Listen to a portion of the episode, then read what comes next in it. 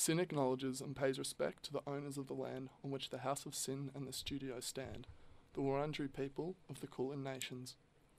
SYN also acknowledges and pays respect to the elders and traditional owners of the lands our content reaches, as well as the radio stations we broadcast from across the country. Today I'm speaking with Australian business leader Rob Bazzani. He's the National Managing Partner of the Enterprise Division at KPMG Australia and was previously the KPMG Victorian Chairman, Partner of Corporate Finance, and National Head of Mergers and Acquisitions. Prior to joining KPMG, Rob worked in investment banking, specialising in cross border divestments and acquisitions, and prior to that, worked as a corporate lawyer. Rob, welcome to An Hour in the Life. It's fantastic to have you on the show today. How are you going? Very well, thanks, Charlie. It's a pleasure to be here, and thanks for inviting me on. So, broadly, what do you enjoy about your job? I enjoy the people and the variety that it brings. Uh, at KPMG, as you know, Charlie, we have over 2,000 people in the office just in Melbourne alone, and with that just comes a great variety and diversity of of thinking, of personalities, and of course in the business we're in, a lot of different opportunities. And so for me, it's uh, it's always great to work with different people on, on a range of different projects as well. I know you probably don't have an average day, but what are some consistent things that you do in your job? Well, first and foremost, it generally starts in the morning, uh, where I usually like to have a strong cup of coffee to get going. I usually like to have a quick look at all of the news before I get into the office. Uh, my day, there's no real typical day, but it could vary with uh, with client meetings, uh, a number of functions that I might uh, at any particular time host. Um, uh, client matters, conference calls. Uh, it's a combination of what's going on in the office and what activities or mandates are we working f- with our clients on that generally takes up most of my day. Right. So I think a lot of um, you know managers, associate directors, directors, Yeah. partners um, probably would say, "Oh, they don't have time to read read the papers with their busy day." And of course, you have a really hectic. I'm assuming you usually have a quite a hectic day. Why do you place such a priority on reading the papers every single day? I I have a series of top 10 tips for success, Charlie, and uh, they start with things like the little things matter and, and end up being quite quite significant.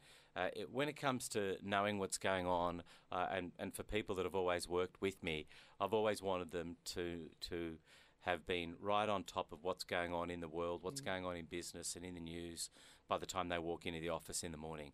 Um, a, for their own professionalism and, and ability, and, and secondly, uh, I, I believe that if we have identified opportunities or seen things in the newspapers um, or the media that's of interest to our clients, we've got to get it into our clients' hands by nine o'clock on any morning, otherwise, our competitors will. Right. Um, what always astounds me um, about successful leaders is the amount of things that they're able to do in their day and their week. How do you do it? Uh, I'm very lucky. Um, uh, it comes down to compartmentalising a range of different things. So um, I, I'm pretty strict on diary management. So uh, I generally will look at my diary a year in advance and, and plan out when I'm in Sydney, when I'm in, in Canberra, when I'm in Melbourne, when I'm taking a break, when a family holidays, those sorts of things. And I'd encourage everybody to do that just in terms of filling those 365 days out in, in different chunks. So that, that sort of lays the groundwork for me. Uh, secondly, I, I also also like to um, just ha- have a few little tips and rules around the way in which I run my diary. So if I return from Melbourne late one evening, I won't have an early morning breakfast or early morning meeting. I'll just give myself that chance the next day to recover, that type of thing. Um, and I, I generally try and compartmentalize what I'm working on into different categories and then different priorities as a way of just trying to manage things and not get too overwhelmed. Hmm. And are you able to switch off from one set of work to another set so that you're able to fully focus your attention on that that task at hand? Well, that's the objective. Uh, the people around me, you probably have to ask how well I do that, but I, I think I do do it fairly well.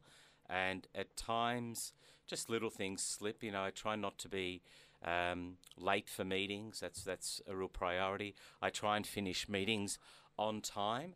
That's a priority. But I do find that if it if it does require that extra five or ten minutes to go over, it always works for me. So sometimes you, you do carry things into the next meeting or into the next deal that you're working on. But I often try and leave that behind and just say to myself, I'll get back to it when I need it. Hmm.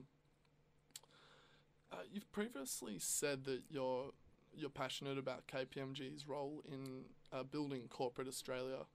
Um, where do you see KPMG's role in the Australian economy? Well, I, I think it's very pervasive in, terms of what we are a, as an organisation. First and foremost, given our sheer size and spread, you know, we're spread through 14 offices right throughout Australia, both in the capital cities and in and in regional centres. We employ thousands of people, of which average age of people, so probably like yourself, Charlie, you know, 28, 29.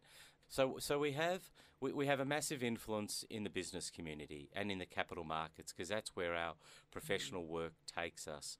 We also work with all of the governments Mm. around Australia, so so we're inherently involved in developing policy, but it's outside of those areas where I'm more uh, involved or more passionate about what we can do. Uh, we do a lot of pro bono work. A lot of our people sit on not-for-profit boards. You're a perfect example of someone that is a professional in our organisation but spends time developing podcasts and pursuing some things for the benefit of the community as well as for yourself. So we we actually make Australia a better place and we make us, our communities um, and our local society a, a better place as well just by being involved and trying to give back. Uh, and we often talk to our people about the real purpose of being at work. It's not just about making money, it is about what is the real purpose that brings you to, to work every day. What is it that you're trying to achieve? Hmm. What do you feel uh, most people's purpose is at KPMG other than earning a living?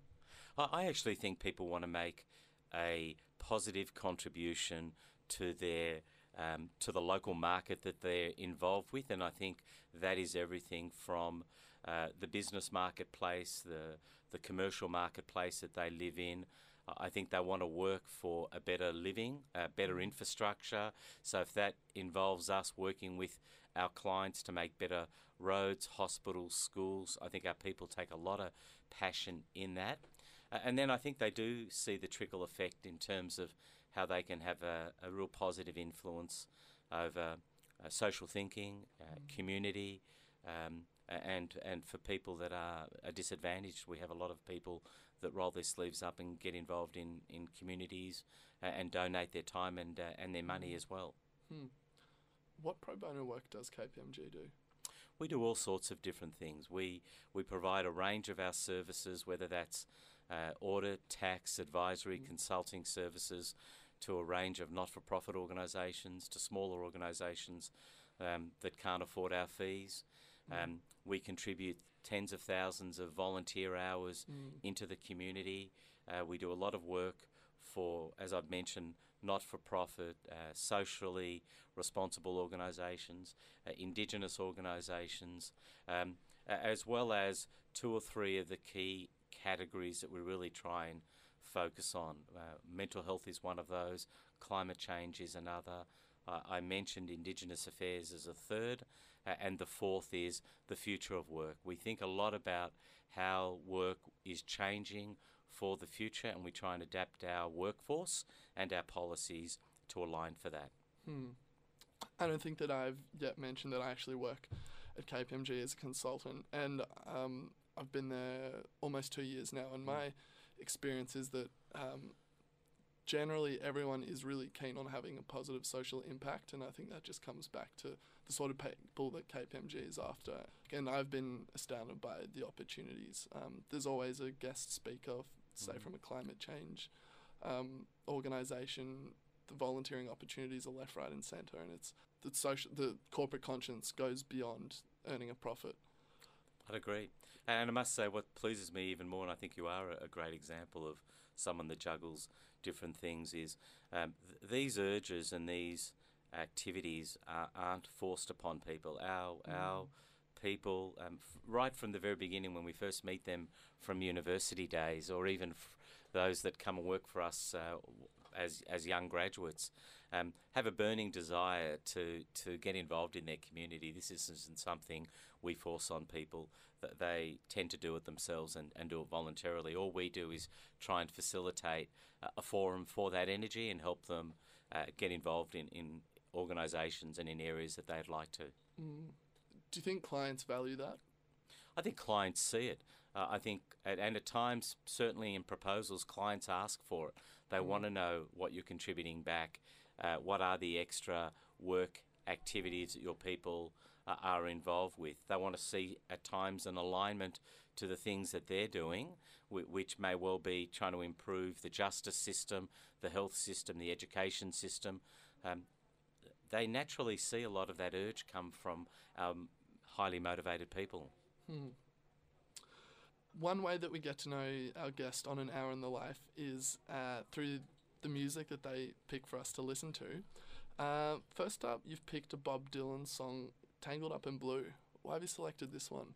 I was never really a, a great Bob Dylan fan when I was young, uh, and it wasn't until this album came out and someone lent it to me, uh, and I listened to it that I just thought that Dylan was a, uh, just a tremendous storyteller, uh, fabulous troubadour, and, and at that time I was at uni um, as well. It's going back a few years, Charlie, but um, just the the lyrics, the um, the things that he was singing about in terms of love and freedom and, and travelling and how life comes full circle. That was a very, very powerful song, and it was the opening song of the album, which, which always got me hooked.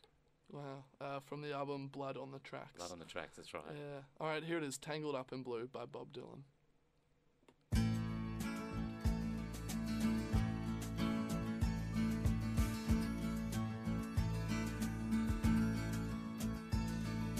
Early one morning, the sun was shining. I was laying in bed, wondering if she'd changed it all, if her hair was still red. Her folks, they said our lives together sure was gonna be rough. They never did like Mama's homemade dress. Papa's bank book wasn't big enough. And I was standing on the side of the road, rain falling on my shoes. Heading out for the East Coast, Lord knows I paid some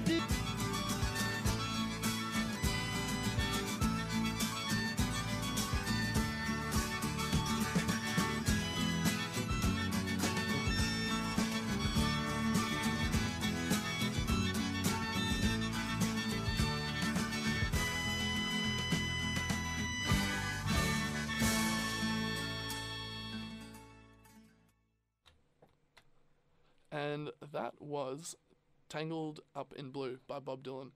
You're listening to An Hour in the Life, and today I'm interviewing Rob Bazzani, who was an Australian business leader. Uh, so, Rob, we'll touch on your background. Uh, where were you born?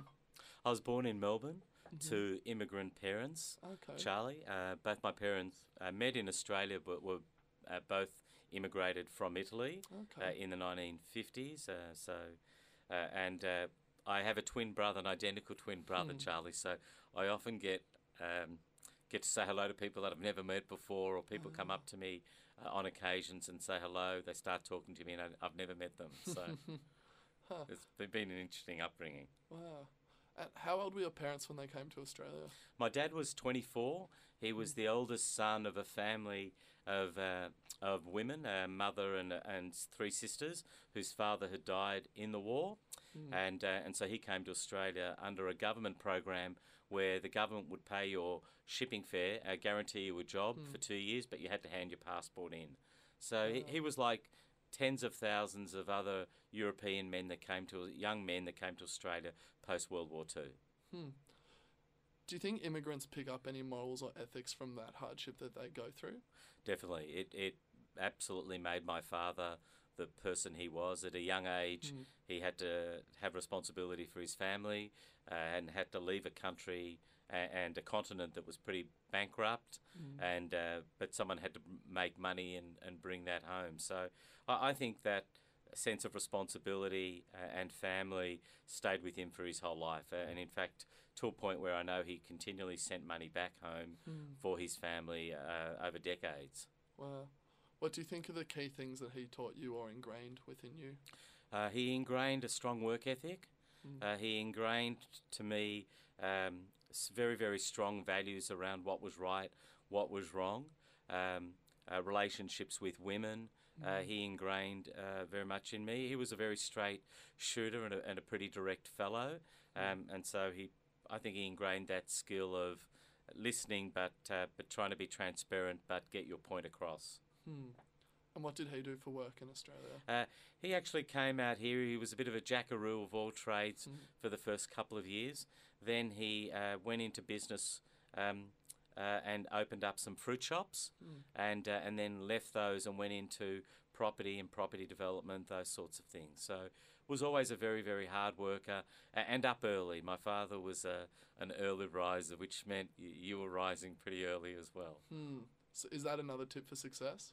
No, not really. I think Okay. uh, you really work out what works best for you. Are you an early riser? Um, do you prefer to work late in the evening? Those sorts of Mm. things. Um, uh, it that can just get instilled in you sometimes from your parents. Uh, what was what were your passions as a child or your interests? Uh, to be honest with you, uh, really just having fun and enjoying my friends. I didn't get too serious about schooling uh, or anything along those lines till I was um, in year 11 at school. I, I was very much into sport. Um, uh, at, at a couple of points, wanted to be, you know, either a professional athlete, a, a cricketer, or a skier, but uh, quickly realised that, that the skill and the talent wasn't there. Um, so really, it was probably just um, uh, play, hanging out with my friends, uh, playing some sport, um, not getting too serious about about being serious. Uh, and then when you came towards your later years in school, did you have much direction about what you wanted to do? I got a lot of direction from my father, to be honest with you. Um, I, as uh, as you may know, I, I went through school and did all of the straight science subjects, Mhm. which were I always found were a bit of a struggle: the physics, the chems, chemistries, and the mathematics, those sorts of things.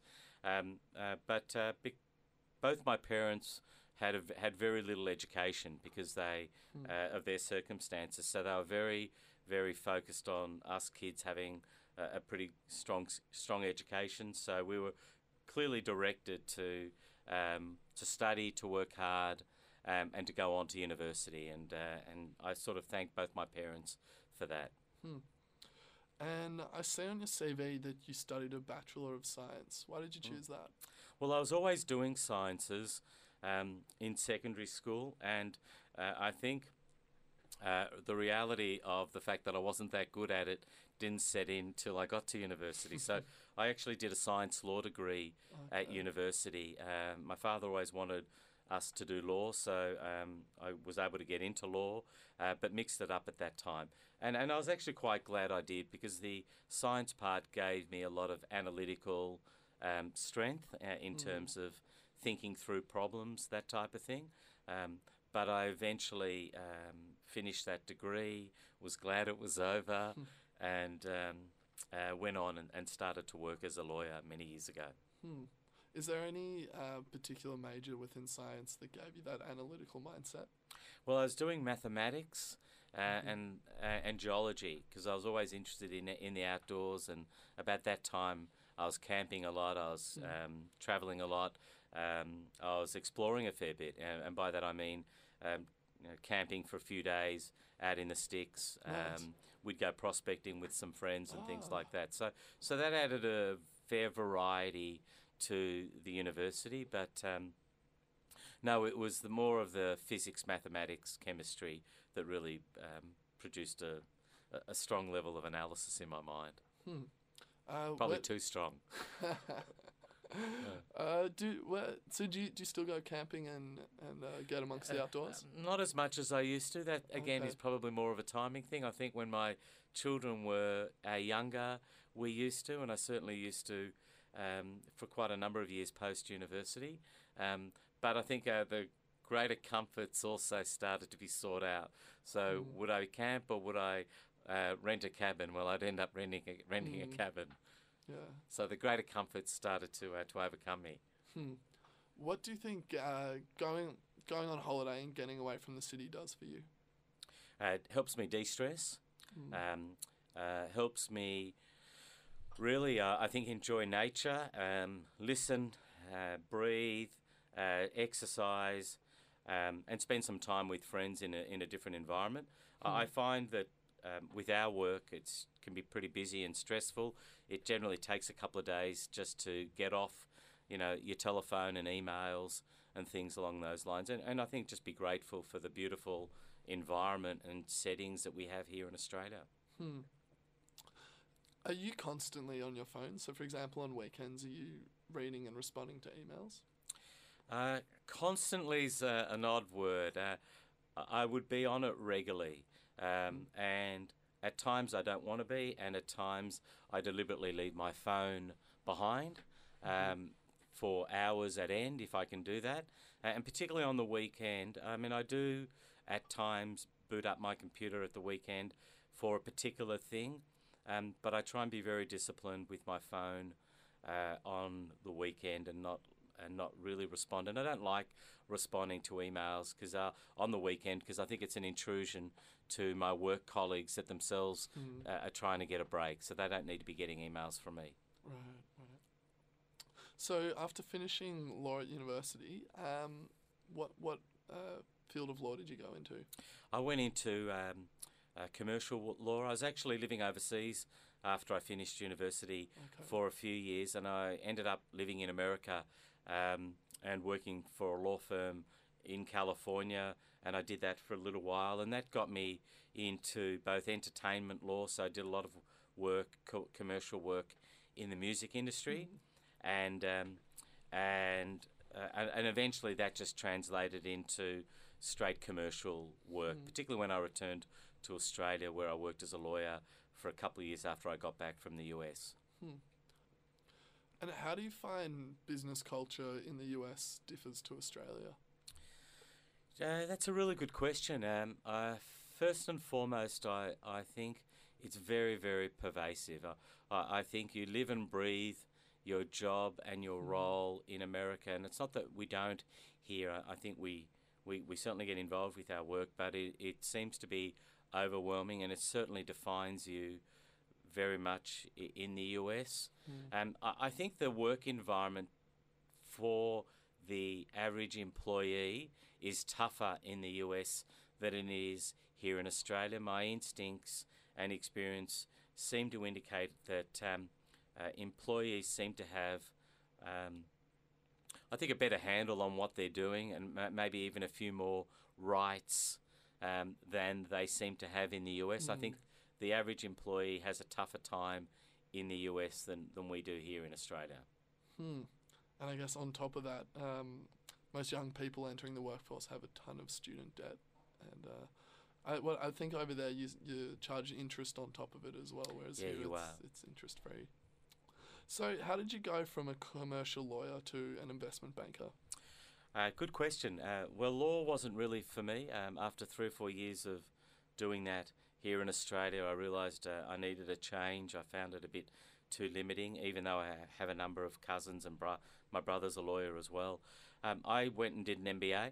Um, I realised I really needed to change uh, careers. I hadn't had enough um, analytics or um, financial training, even though um, I had, had done a science degree in the past, but just in terms of balance sheets and P&Ls and cash flow statements and those sorts of things. Plus, I hadn't done much strategy. So I thought that at the mm. time the best course to do was to go off and do an MBA. So I went and did an MBA for the explicit purpose, to be honest with you, of making a career change. Whether that was going to be into banking or into into the corporate mm. world, I wasn't quite sure, but I knew I needed to make a change.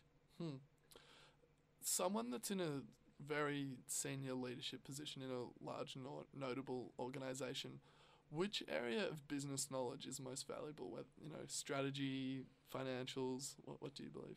You know, I I would make it very simple. I think um, uh, the the strategy of reading people or the ability to get along with people and having something to say is number one. So when you asked me earlier, why do I read the newspapers in the morning? It's just so um, I've got general knowledge to hold a conversation uh, around a range of topics with with any particular client or, or any particular associate um, as required. I think in terms of where what path you go down and what course you need to take a little bit later, that can be something that you can develop. But but fundamentally, in our business, um, I, I think skill number one is a skill to be able to get on with mm. people and, and listen to people and have an opinion or, or a comment when you ask to give an opinion about a particular matter. Hmm. So just general, good general knowledge, I think, is is essential. Hmm. Hmm. And what sort of hours were you doing when you were working in investment banking? Look, they, they weren't they weren't any greater or or worse than what I would be doing now. But probably the difference was at times I, I could be away from home for a few weeks, and that Mm. that was difficult when I had young children. Um, and my wife and I used to talk about that uh, in terms of adjusting and, and what that would mean. So we're pretty transparent about that. Um, I, I find in the role I'm in at the moment, Charlie, if I have to travel, particularly overseas, I try not to be away for more than a week. Um, back then, if I was away, I could have been away for two to three weeks. And as I said earlier, I had some young children, and that always mm, uh, created a fair bit of tension at home. Hmm. And did you move to KPMG to give yourself a better work-life balance? Um, yes and no. Uh, I, I, there were a range of circumstances in the organisation that I was with at the time. We were being taken over by another investment bank. I thought it was a great opportunity to re-look at uh, at my career. Um, I knew someone at KPMG that was looking for someone with my skill set, and and in conversation with my family, you know, we we decided to give it a try. Uh, to be frank with you, I wasn't going to stay more than a year or two. Um, I was just really looking for a change. Oh, Um, but I enjoyed it from the moment I got there. Uh, I the people were fantastic. The work was very much along the lines of what I was doing, and and and I think actually the work life balance did end up uh, being a lot better. Um, and I think like anything, if you have a bit of luck and a bit of success in a new organisation when you go there, um, things start to work out pretty well for you. The next thing you know, a couple of years have gone by and you're pretty settled doing what you're doing. hmm. Are the majority of onboarded senior positions, um, do they occur mostly through con- uh, connections rather than going out to the market? Um, look, some do. Uh, I I think generally, um, depending on the role and what you're looking for, they are either uh, driven by network or by opportunity uh, or by headhunter. And at times, it's a combination of both. Someone you know who knows someone that's looking for a particular role. Uh, but I do find that if you are specific around what you're looking for or what you'd like to do in your career, you've got to basically get some assistance to do that or be very proactive in finding a role. In the main, uh, roles, uh, specific roles, leadership roles, come from headhunters, in my view. And then, what was the difference between serving clients at an investment bank versus serving clients at a large, uh, big four accounting firm? I I think the variety. I, I think at the investment bank, we were dealing with a lot more public company matters and transactions. Um, in a big professional services firm, we're dealing with that as well, but we're also dealing with the day to day operator that owns a large business, is private, um, or could be a subsidiary of a global organisation. A- and then I think at a professional services firm like KPMG, the the sheer size of the client base and the, the sheer number of opportunities that are either walking in the door or the matters that you're working on um, uh, uh, by volume um, uh, and, and at times value are just so much greater. And as you know, um, we always tend to work in teams at KPMG, so um, at any one time you could be working on three or four different things, as well as hearing about three or four different things that your work colleagues are also working on. So there's always a lot uh, of interesting work going on around you. And then, when you're serving, um, when you're an investment bank, is it usually just one person managing those funds? Um, generally, it's a team working. Again, I was in a corporate finance uh, mergers and acquisitions role. A- again, it's it's a team, um, but you probably don't have as many matters coming at you at the same time as you do at KPMG. We, we have a, a fair volume of things happening at KPMG, and I think it certainly at KPMG, we tend to give people client facing experience a, a, lot earlier. You know, you could be an analyst or a, an assistant manager in the team coming along to client meetings and, and, and at times contributing to those matters rather than being behind it, left behind in the office working on a PowerPoint document mm-hmm. or a mm-hmm. spreadsheet or something like that. Correct me if I'm wrong, but within 10 years of you working at KPMG, you went from a more junior partner to one of the most senior partners in the country. Um, I'm assuming this involved being heavily, heavily client focused to moving a bit away from that to focus more on um, organizational strategy and corporate governance. Um, how did you find this transition?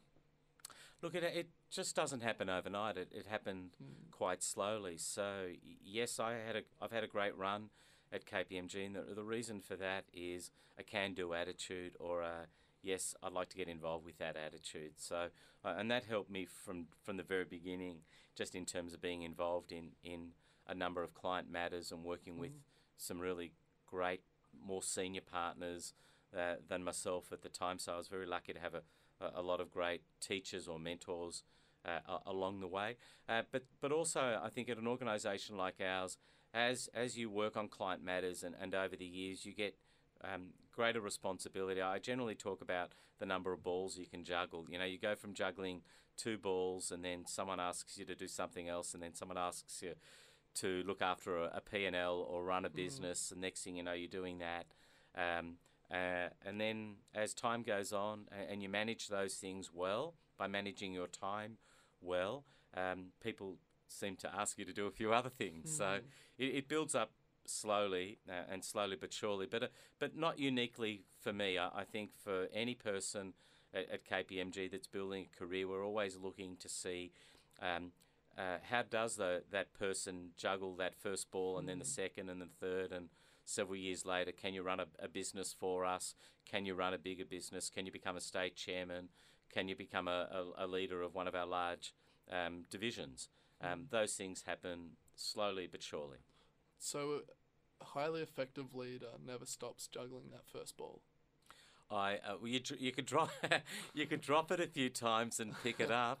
Um, but generally, um, you, are able to do it. No, and I'll give you an example. You know, it may well be you join us and, and, and you're working well on a particular project um, for a year or two. Then, then you're asked to supervise two or three people and, and, and work on a few other things.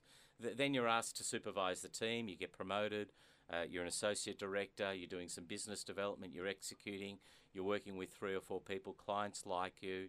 Um, it, it's that type of journey and path that, that you go on. The next thing you know, you're a, a director in the division. Um, a few years later, you might even be running the division with a large team. So, so you grow into it as you mature, uh, and you know you make mistakes, of course, um, but uh, but you hope you make more right decisions than wrong decisions. And uh, and at KPMG, we always try and reach out, and uh, we you know we, we have an open performance framework mm. where we try and give people regular feedback and, and constructively challenge uh, and help people develop. We're all about helping people get the best out of themselves. Uh, th- mm. That's you know we don't talk about that that much, but fundamentally that's what we're really about: trying to help our seven thousand people mm. get the absolute best out of themselves, um, so that consequently we can um, have a have a fabulous business, which is what we've got. Hmm. Yeah, I, I have to say it's I'm very honoured and um, feel really valued to be part of such a great organisation, and I wholeheartedly agree with um, your statement that they that the company really invests in their people and gets the best out of them. Glad to hear that. Are you still heavily involved in sales? Uh, yes, not as much as I used to be, um, and I'll probably spend a bit more time on that, f- uh, focusing on that in the next 12 months. Mm-hmm. Um, uh, uh, you mentioned earlier in the intro, I was the Victorian chairman uh, for several years, so that really uh, required me to be seeing clients regularly, mm-hmm. out in front of clients and, and bringing work in the door, which I must say uh, I've, I've never really struggled to do. It's hmm. very lucky uh, I've been able to always just get on with people and, and try and originate work. So um, we always have that um, uh, need, I think, in the business, no matter who you are or what role you're in, to be advocating for KPMG in front of KPMG and just looking for opportunity anyway. Um, and, and that can sometimes be daunting for people because they wonder whether they've got a network or whether they can do business development. But uh, as I say to everyone, uh, everyone's got a network. You've got one, Mm. Charlie, from, from the people here uh, in the Mm. studio to your friends at KPMG, to your school friends, friends from Mm. university, etc., who will also work into business, etc. So um, I look at originating work and developing work as being um, out talking to your networks, trying to come up with Mhm. ideas, um, and basically going out and door knocking. What do you think was your competitive advantage when you won work over competitors? Uh, very good question. It was a couple of things. I think it was um, uh, trust. Uh, I think clients believed when we said we could assist and how and in what way. Uh, they believe that. Um, so I think there's got to be a, a level of genuineness when you put yourself in front of a client to be able to say that you truly believe that you can assist them and these these are the, the ways in which you can. And then Mhm. secondly, having a good team around you that can deliver. And and in my case, I was nothing without the team. I've always had a fantastic group of uh, of people around me.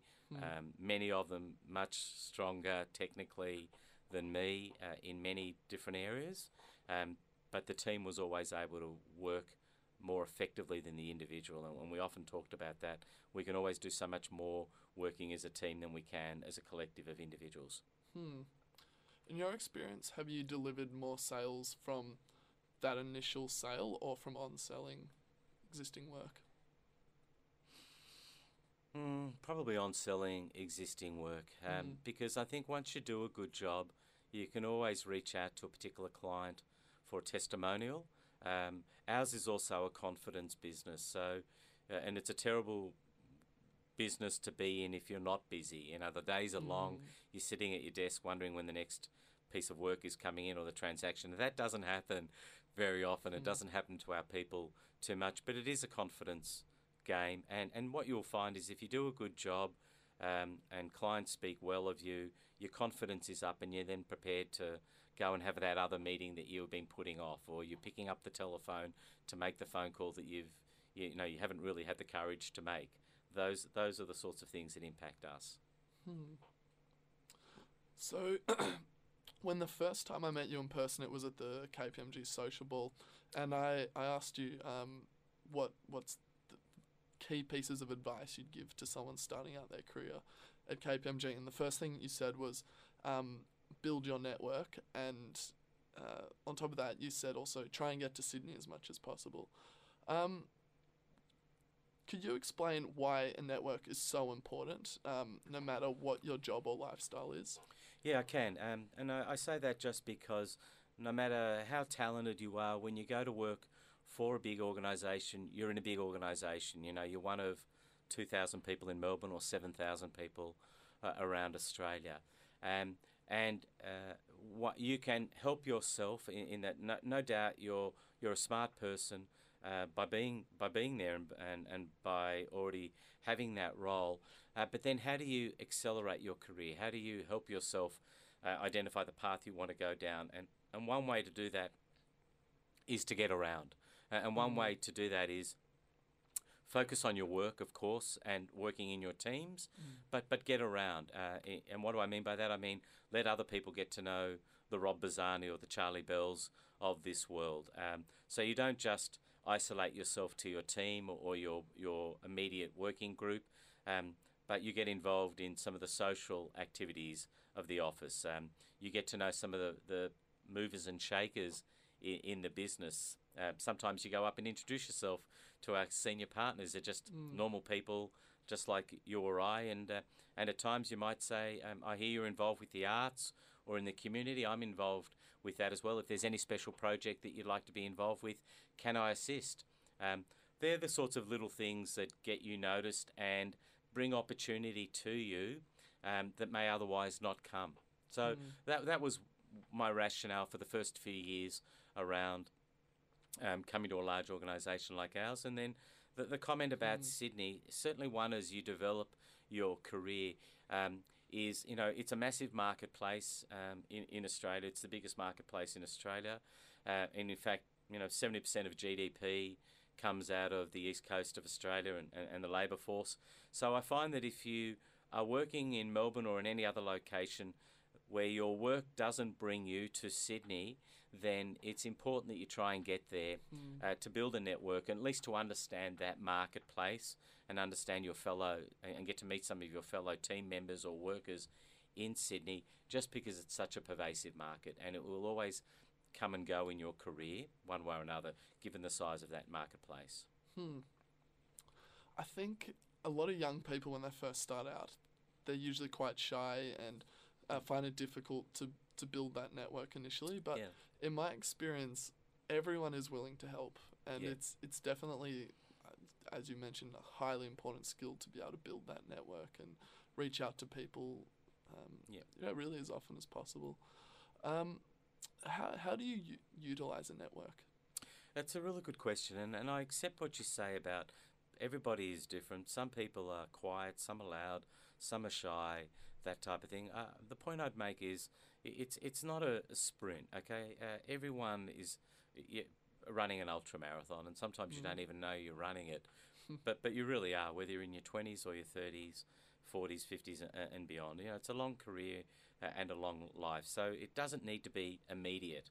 Um, but you know what I would say to that that first year person is, um, you know, you know your priority is your work and your team. Understand that's Mhm. pretty simple. That's your priority.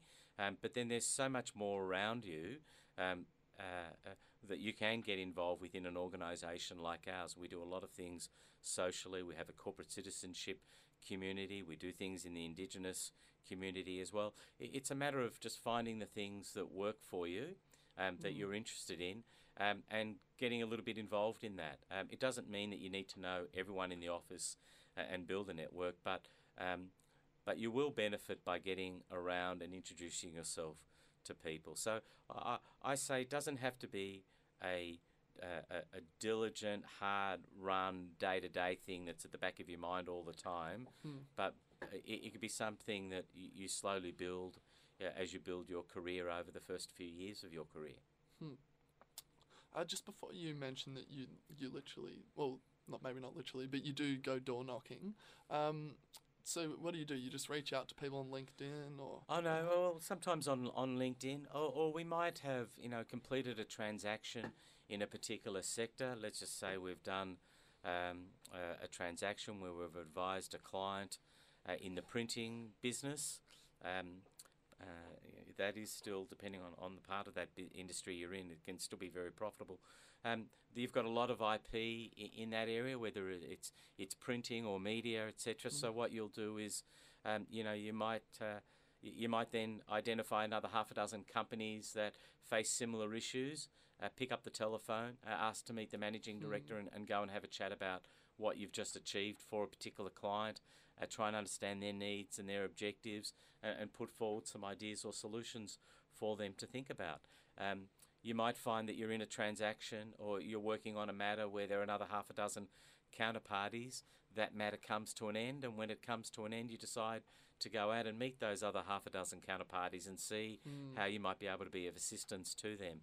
Um, so, different things flow out of different opportunities, um, and that's really what we're we're all about. Just trying to be proactive in, in looking at the opportunities that might be out there. Hmm. What do you think a strong and healthy client relationship looks like? Um, I think it's one where, uh, the, first and foremost, you understand the client's needs and objectives and what they're really trying to achieve. Um, Secondly, uh, you build a level of trust uh, with that client uh, around you as an individual in terms of the way in which you act and behave and your technical capability, um, first and foremost. And then, secondly, uh, you build a level of trust around you say, you know, you do what you say. Hmm. So, you know, if something's going to have to be done by a certain time um, and in a certain way, it's going to get there. And if that means you have to work on the weekend or, or have a late night or two to do that, that that's what you're going going to do. So, Hmm. yeah, um, you know, it's a very, very competitive world out there. Um, it's at, at any one time, it's hard to think there's any one organisation that only uses one advisor. I don't know of any organisation Hmm. that does that. So, so I think it's a matter of you know you've got to you've got to deliver what you say you're going to do. You've got to be available for conversations when the client needs to speak to you, and um, and then you've got to back it up with a, a continued building of the relationship and the skill set. Hmm. How does your personal life complement your business activities?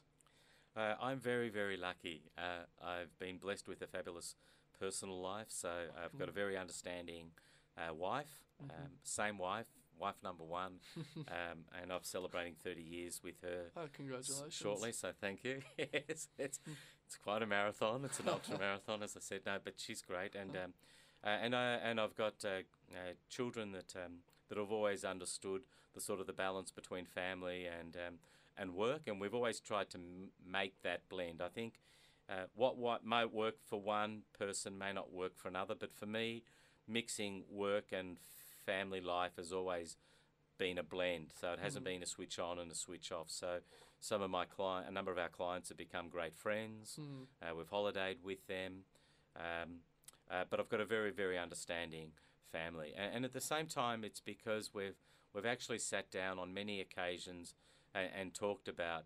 Um, who's doing what, uh, who's contributing what to the family, and, and why, and what are the roles we all have, so that everybody's pretty clear about that. I've also tried at times to always involve my family where I can with, with work matters. So if I've got clients in town uh, and we're having dinner, I'll ask my wife to come along um, and, and make sure the clients are comfortable with that. Um, I have clients over for dinner at night, um, so clients would know my children at times. Not all of them, but some. So it's just been a way in which we've been able to sometimes take some pressure out of the steam cooker um, and also just let the family understand where I spend 12 hours a day. I have my kids come into the office. We do family days, you know. And I think that's really critical. I think it's very important that your family understands where you are and what you're doing and, and can actually come in and see it and, and maybe even meet your clients as well. I think it, it actually creates a, a real balance at times. What are the benefits and challenges of having a friendship with a client? Well, the benefit is that um, you know, and, it's not a forced friendship. So if it's happening, it's just happening. Um, Right. The the benefit can can be conflict. The the benefit can be when is this a friendship and when is it a professional relationship that I have to deliver, and then there's also the extra stress um, of what if we don't deliver as expected. What does that do to my Right. friendship relationship? And, and at times, and as I said, it doesn't happen all the time. At times, I've got um, a, a number of very um, uh, experienced, wealthy friends that aren't clients, and um, and that doesn't bother me either because I don't necessarily want that strong personal relationship um, affected by a commercial relationship with them Huh. as well. So you'll make an effort not to. to I'll, I'll to make an effort sales. not to not to sell too strongly to them. Oh, oh. All right. Uh, so we should jump to our next song. We are running out of time. Uh, the Sure. conversation's been too riveting. um, Well, you're, you're too easy to talk to. thank you. Um, so up next we've got "Power" by Kanye West. Yeah. Why did you choose this one? Well, um, I think Kanye uh, um, is a phenomenal entertainer, and um, uh, th- this was one I think my sons put me onto Kanye, and uh, they downloaded a whole range of music, and I just found some of the lyrics and uh, and the track itself to be phenomenally powerful, um, and um, and pervasive, and then I just found.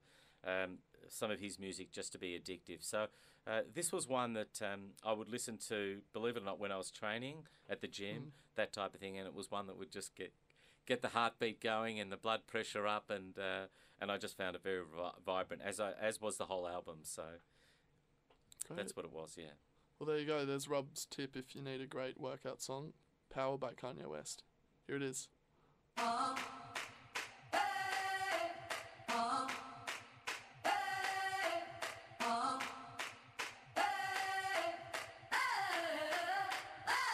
living in that 21st century, doing something mean to it. Do it better than anybody you ever seen. Do it. Screams from the haters, got a nice ring to it. I guess every superhero need his theme music. You got the power to let power go.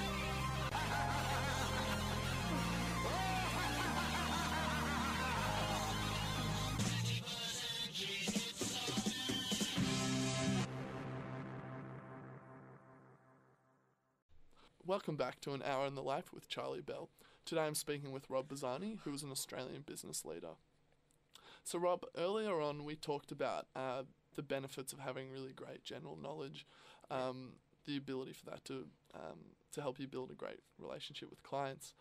Um, aside from the newspapers, what do you what else do you read?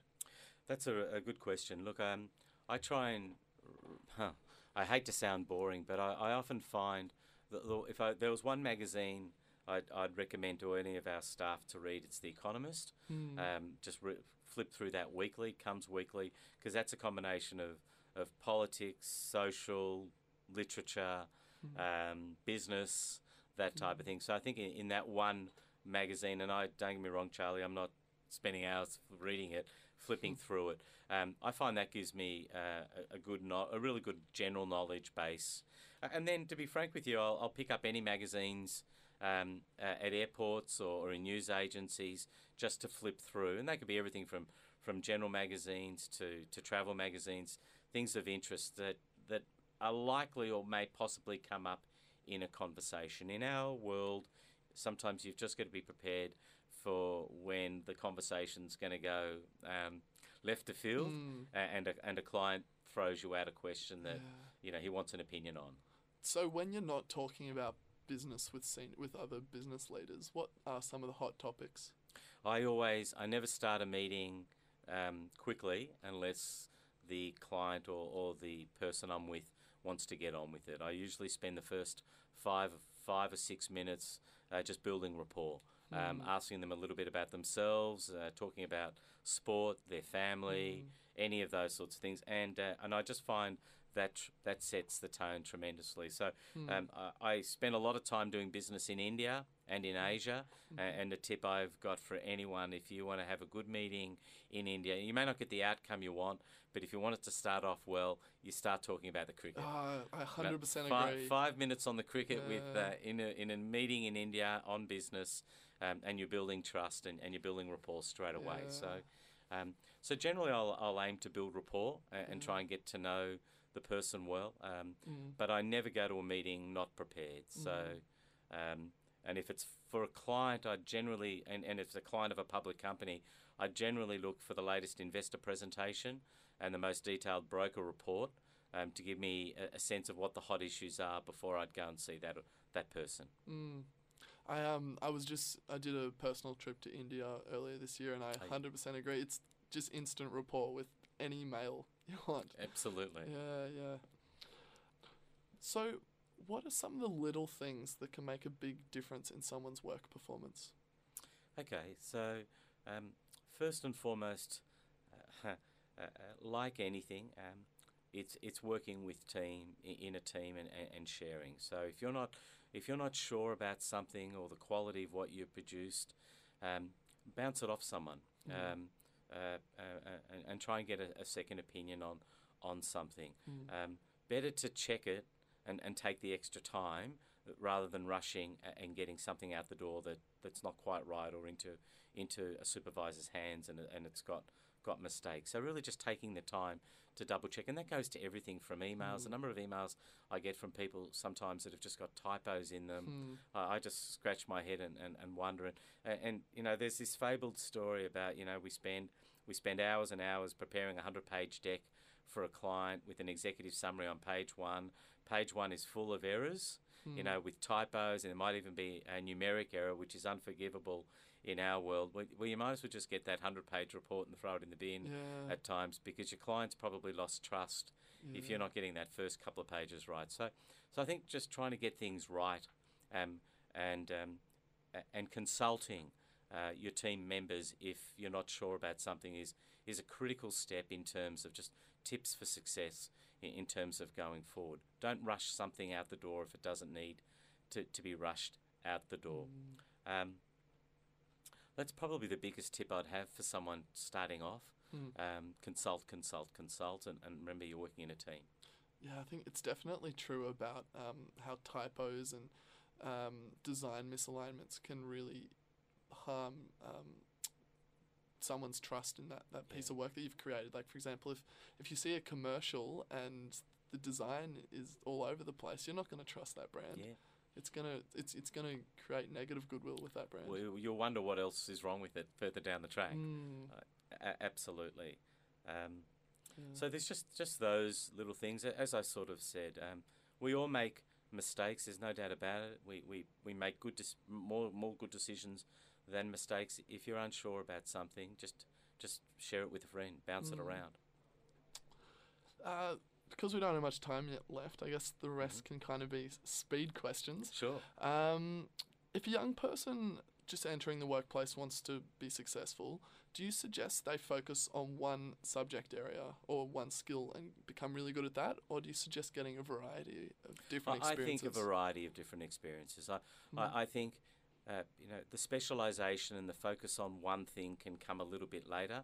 A, a younger person joining the workforce, t- to be honest with you, I, I think your first year is all about settling into the workforce.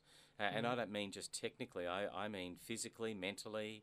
Um, the, the number of hours a day that, that you now no longer have, you know, Mm. that you've lost from being a student uh, t- to someone coming into the workforce um, you know, you, it's good to settle into the workforce, and, and also I think to understand the organisation you work for. Um, that's probably one of the other tips. You know, um, do you know who, who is your CEO and, and who's on your board of directors and who are the people that are managing the different divisions in your business? You may not know them, but do you know that about? Do you know who they are, and do you know Mm. how your business is structured and, and how decisions get made and uh, and do you read when your business is in the media and what what you're saying is business. It's all of those sorts of things in, in understanding the organisation that you're now a part of is one of the, the things I think um, people need to spend the first year or so getting to know. Um, once you get uh, uh, your skill sets and, and, and you get your rhythm with work, I, I think it's an appropriate time to start thinking about the things that you're really passionate about. Mm. Uh, you're in our management consulting business, I Mhm. know that, but that has half a dozen different businesses Mm. in itself. But I'd expect, you know, you to work out in the next year or two which of those divisions, or so Mhm. which of those services would you like to go in, as you get a little bit more experience under your belt and you understand what you like to do and what you don't like to do. Mm, mm. Uh, with so much information becoming more and more freely available, uh, professional service firms can't rely on providing unique IP as they have in previous decades. Um, how's KPMG responding to this?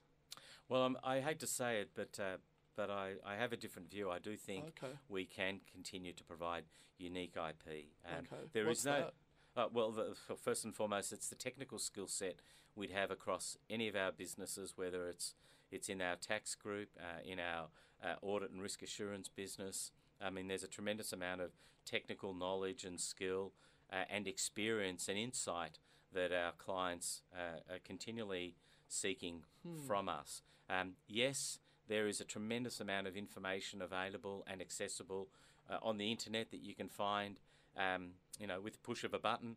But but how do you use that information to make significant decisions, where particularly where there's a lot of capital responsible? So, um, I mean, our our drive is to convert that knowledge into value for clients. So, Hmm. um, and and I think we're actually a very innovative organisation in the way in which we think and do things within the boundaries of which we we uh, we do. And and I think with that also comes a lot of creativity. Yes, tax advisors can be creative, management consultants can be very creative. It just Mm. doesn't happen with people in uh, in advertising and uh, Hmm. and some of those skill sets.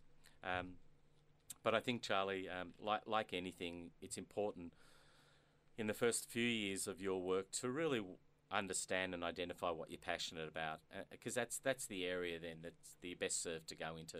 Hmm. hmm.